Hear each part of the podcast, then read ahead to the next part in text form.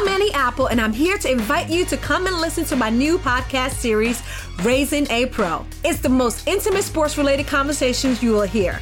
Each week, we explore the journeys of some of your favorite NFL players through the eyes of those that know them best. From Joe Burrow, DeAndre Hopkins, Miles Garrett, Ezekiel Elliott, Nick and Joey Bosa, just to name a few. With exclusive insights and information, we leave no stone unturned. Subscribe now to Raising a Pro on your favorite podcast app.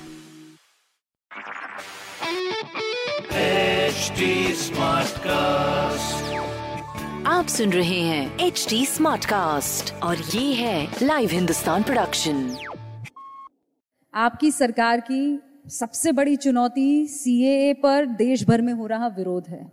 आप महिला एवं बाल विकास मंत्रालय संभालती है। आपके दफ्तर से 15 किलोमीटर की दूरी पर बहुत सारी बुज़ुर्ग औरतें, बहुत सारी महिलाएँ अपने बच्चों को गोद में लेकर बैठी हुई हैं। मैं पहले उस पर आपकी टिप्पणी चाहती हूँ और फिर थोड़ा आगे बढ़ूँगी। मुझे लगता है कि जब गोद में खेलते हुए बच्चे को सड़क पर खड़े होकर ये कहा जाता है कि बोलो कि हम देश के प्रधानमंत्री का कत्ल कर देंगे तो कहीं ना कहीं वो ममता की परिभाषा नहीं है। जब गोद में खेलते बच्चे को कहा जाता है कि आइन को अपने नामंजूर कर दो अपने संसद का विरोध करो तो वो ममता की परिभाषा नहीं है।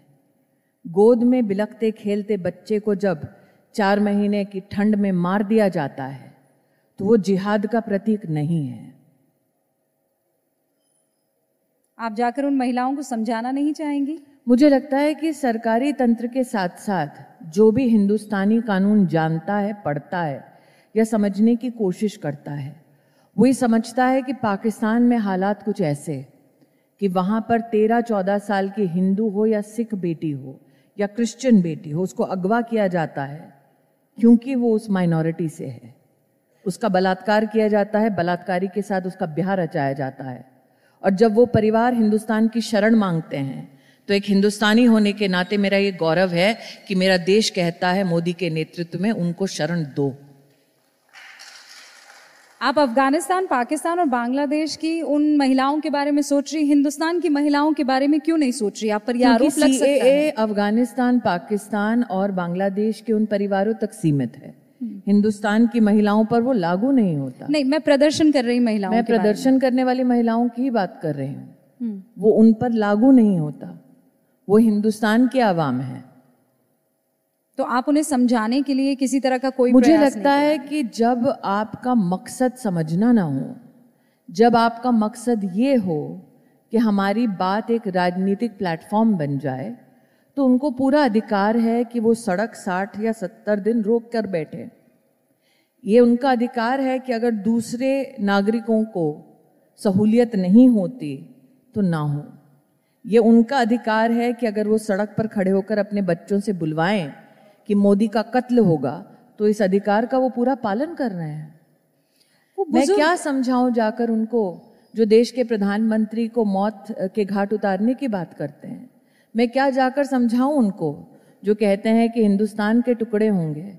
मैं क्या जाकर समझाऊं उनको जो कहते हैं कि हमारी कब्रें खो दी जाएँगी? मैं क्या समझाऊं उनको जो कहते हैं कि हम पंद्रह करोड़ हैं पंद्रह मिनट हमारे हाथ छोड़ दो? मैं क्या समझाऊं? मैं मात्र इतना कर सकती हूँ कि जो हिंदुस्तान में विश्वास करते हैं उन्होंने भले ही मोदी के लिए वोट किया हो या ना किया हो उनके संरक्षण के लिए अपने मंत्रालय के माध्यम से पोषण अभियान में हर गरीब महिला के पास सुविधा पहुंचाऊं ये मेरी ज़िम्मेदारी है जिसका मैं निर्वाह कर रही हूँ।